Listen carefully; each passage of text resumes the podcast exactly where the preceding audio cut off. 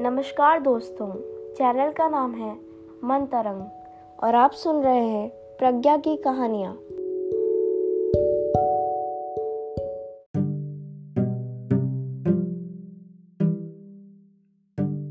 नमस्कार दोस्तों, आज के एपिसोड में सुनिए अंग्रेज़ी में अकबर बीरबल की कहानियाँ।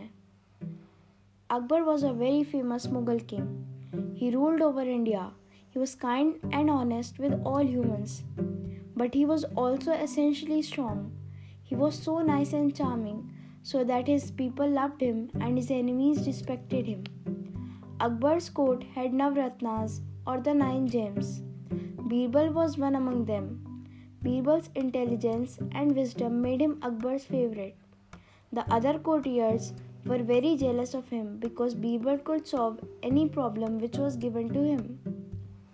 One day, a sculptor came to Akbar's court with three beautiful statues. The statues looked alike, but from inside, their bodies were sculptured in a different manner.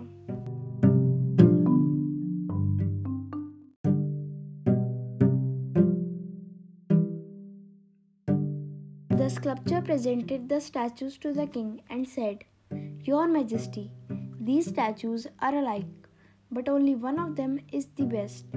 Can you ask any one of your wise men to tell me which one is the best statue? He should also tell me the reason for his choice. Birbal was called to select the best statue. The king said to Birbal, You are the most intelligent individual in my court, but you have to prove your intelligence once again in the court. You have to select the best statue. Birbal took the statues in his hand and observed them carefully.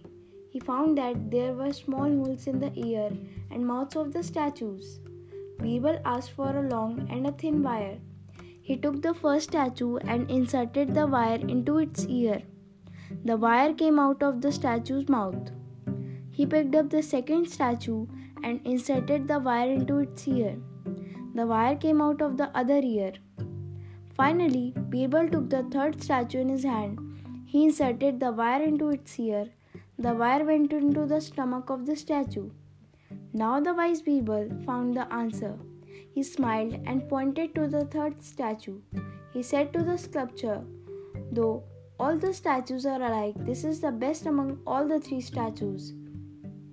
The sculptor was shocked by the answer.